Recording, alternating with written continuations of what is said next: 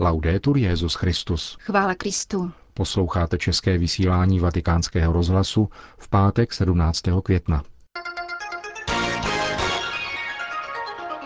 Větším problémem než hřích je skaženost a nestoudnost, řekl papež František při dnešní ranní mši svaté. Audience národních ředitelů papežských misijních děl se svatým otcem. A pravidelná homílie otce Richarda Čemuse v druhé části pořadu, ke kterému přejí hezký poslech. Milan Glázer a Jana Gruberová.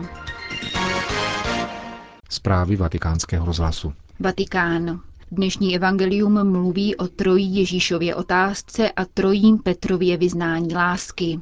O tomto dialogu lásky mezi pánem a jeho učedníkem papež František kázal při dnešní raní mši svaté v kapli domu svaté Marty.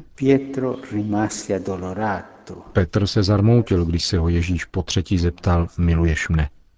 Ta bolest, ten stud. Petr byl velký muž a hříšník. Pán dává zakusit jemu a také nám všem, že jsme hříšníci. Avšak hřích není problém. Problém je, pokud hříchu nelitujeme, pokud se za něj nestydíme. To je skutečný problém. Petr je však schopen studu, pokory a díky jeho širokému srdci jej hřích přivádí k novému setkání s Ježíšem, k radosti odpuštění. Pán dodržuje slib a předává své stádo hříšníkovi. Eh. Petr sice byl hříšník, avšak nebyl skažený.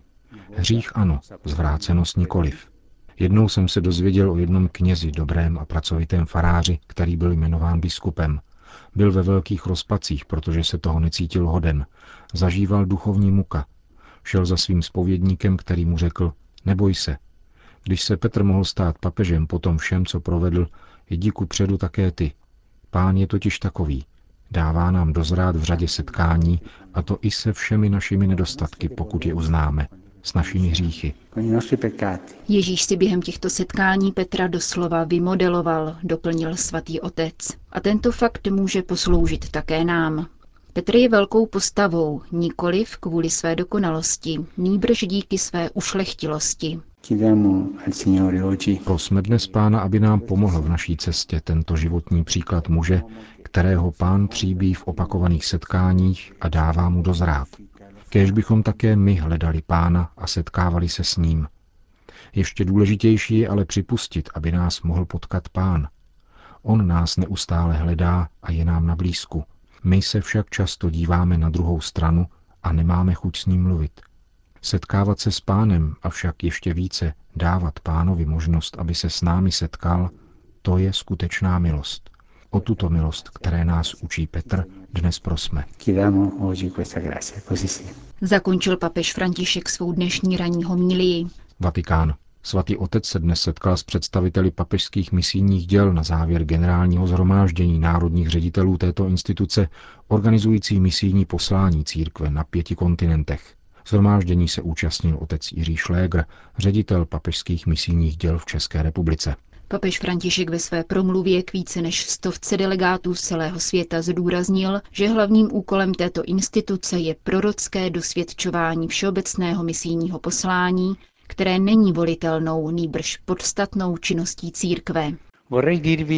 Chtěl bych vám říci, že mi jste obzvláště drazí, protože mi pomáháte mít neustále v živé paměti evangelizační aktivitu, která je paradigmatem veškerého církevního působení, misijní dimenze, je paradigmatem každého díla církve. Snažte se neúnavně každého křesťana již od mládí vychovávat k opravdu všeobecnému a misijnímu duchu, řekl dále papež František. Tváří v tvář pokušením komunit uzavírat se do sebe samých a starat se pouze o vlastní problémy, což je dnes pokušením zdaleka nejčastějším, je vaším posláním poukazovat na missio ad gentes, prorocky dosvědčovat, že životem církve a církví jsou misie, všeobecné misijní poslání. Biskupská služba a všechny ministéria mají zajisté sloužit křesťanskému společenství, ale mají sloužit také společenstvím mezi místními církvemi za účelem evangelizačního poslání. Řekl dnes mimo jiné papež František národním ředitelům papežských misijních děl. Nyní uslyšíte homílí otce Richarda Čemuse k následující neděli. Jistá dáma emigrovala do Kanady. Záhy začala navštěvovat katolický kostel, jak byla zvyklá z domova. Jednou ale zavítala do protestantského sboru, kam ji přilákali charismatické zpěvy. Zalíbilo se jí tam a tak zůstala. Svědomí jí ale přeci jenom nedalo a jednoho dne napsala do Říma Páteru Špidlíkovi. V katolickém kostele jsem při mši svaté nic neprožívala. Za to v charismatickém společenství protestantů se vysloveně cítím dobře. Co by na to? Vážená paní, k tomu, abych já se cítil dobře, mi stačí číše červeného vína. Odepsal obratem český jezuita se smyslem pro humor. Historka je závadná. Otázka naopak vážná. Lze smysly vnímat působení ducha v člověku?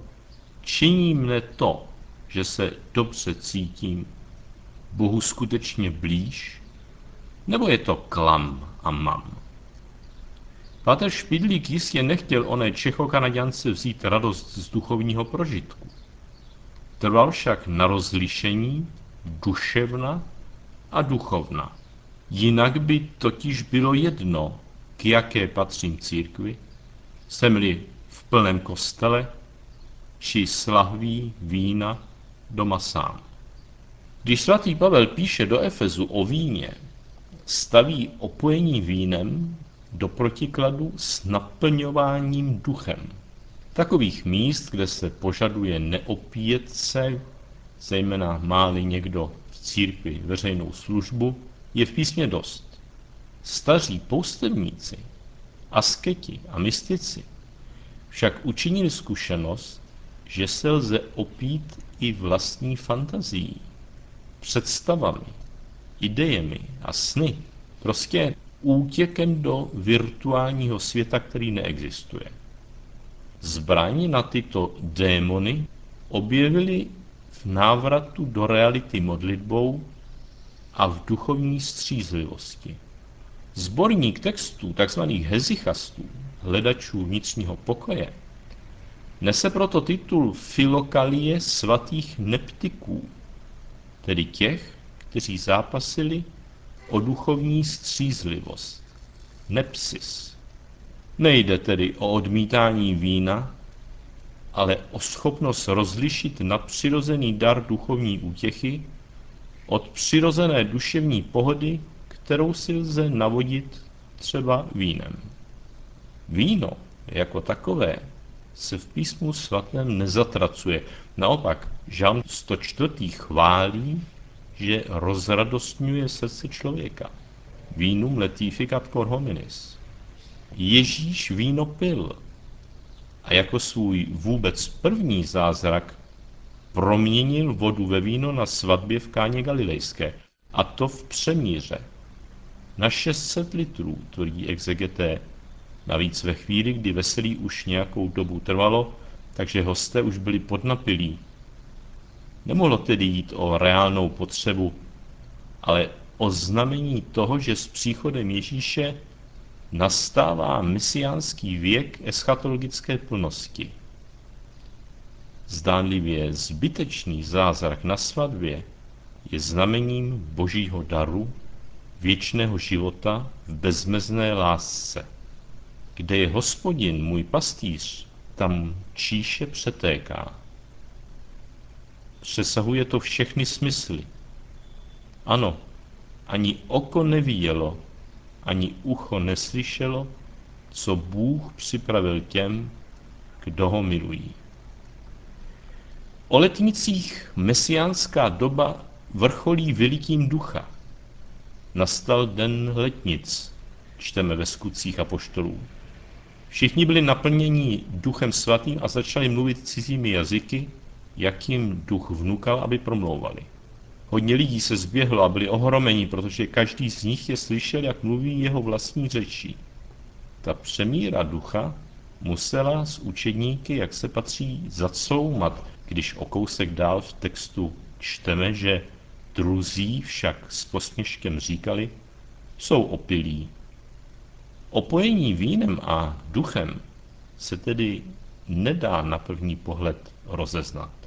Duchovní opojení je však kvalitativně odlišné, střízlivé, avšak ještě silnější než opojení vínem, protože je v něm boží síla lásky. Duch svatý. Sobria ebrietas spiritus. O tomto duchu mluvil Bůh ústy proroků, píše svatý Irenej ve svém traktátu proti bludným naukám.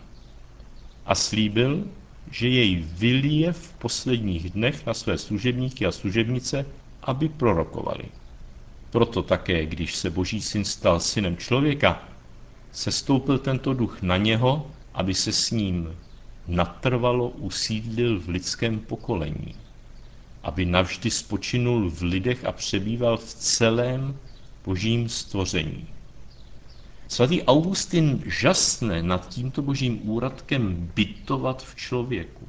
Obává se, že tak těsnou blízkost boží neunese, ledaže by duch sám mu opil srdce. A kde je ve mně místo, kam by mohl přijít můj Bůh? Ptá se Augustin. Což pak je ve mně něco, pane Bože můj, co by tě mohlo pojmout? Kdo mi dá, abys přišel do mého srdce a opil je, abych zapomněl na svoji bídu a objal tebe své jediné dobro? Neskrývej přede mnou svoji tvář. Chci umřít, abych nezemřel a mohl patřit na tvou tvář.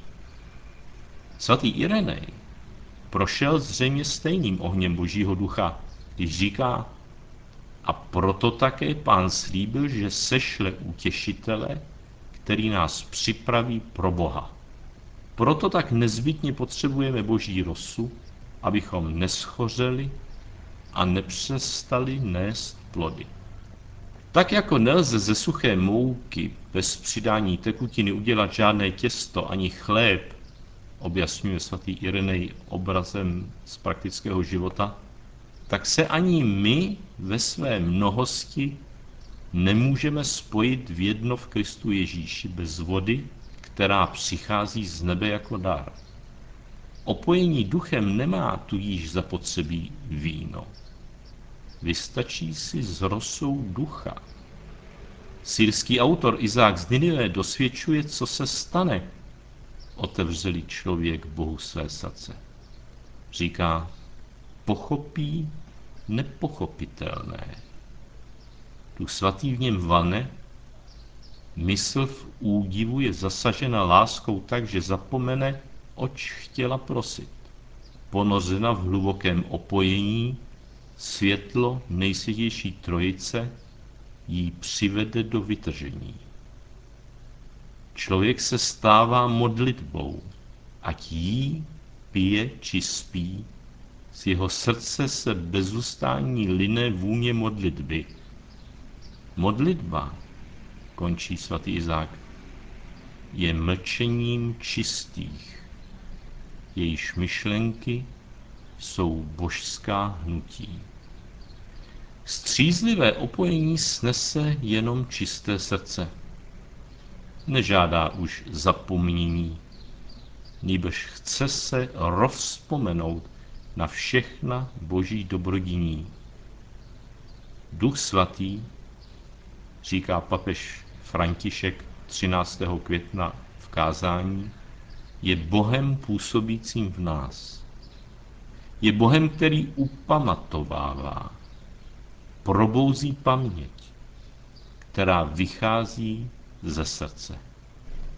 Mít paměť znamená také pamatovat si vlastní úbohosti, které zotročují a od níž milost Boží nás osvobozuje.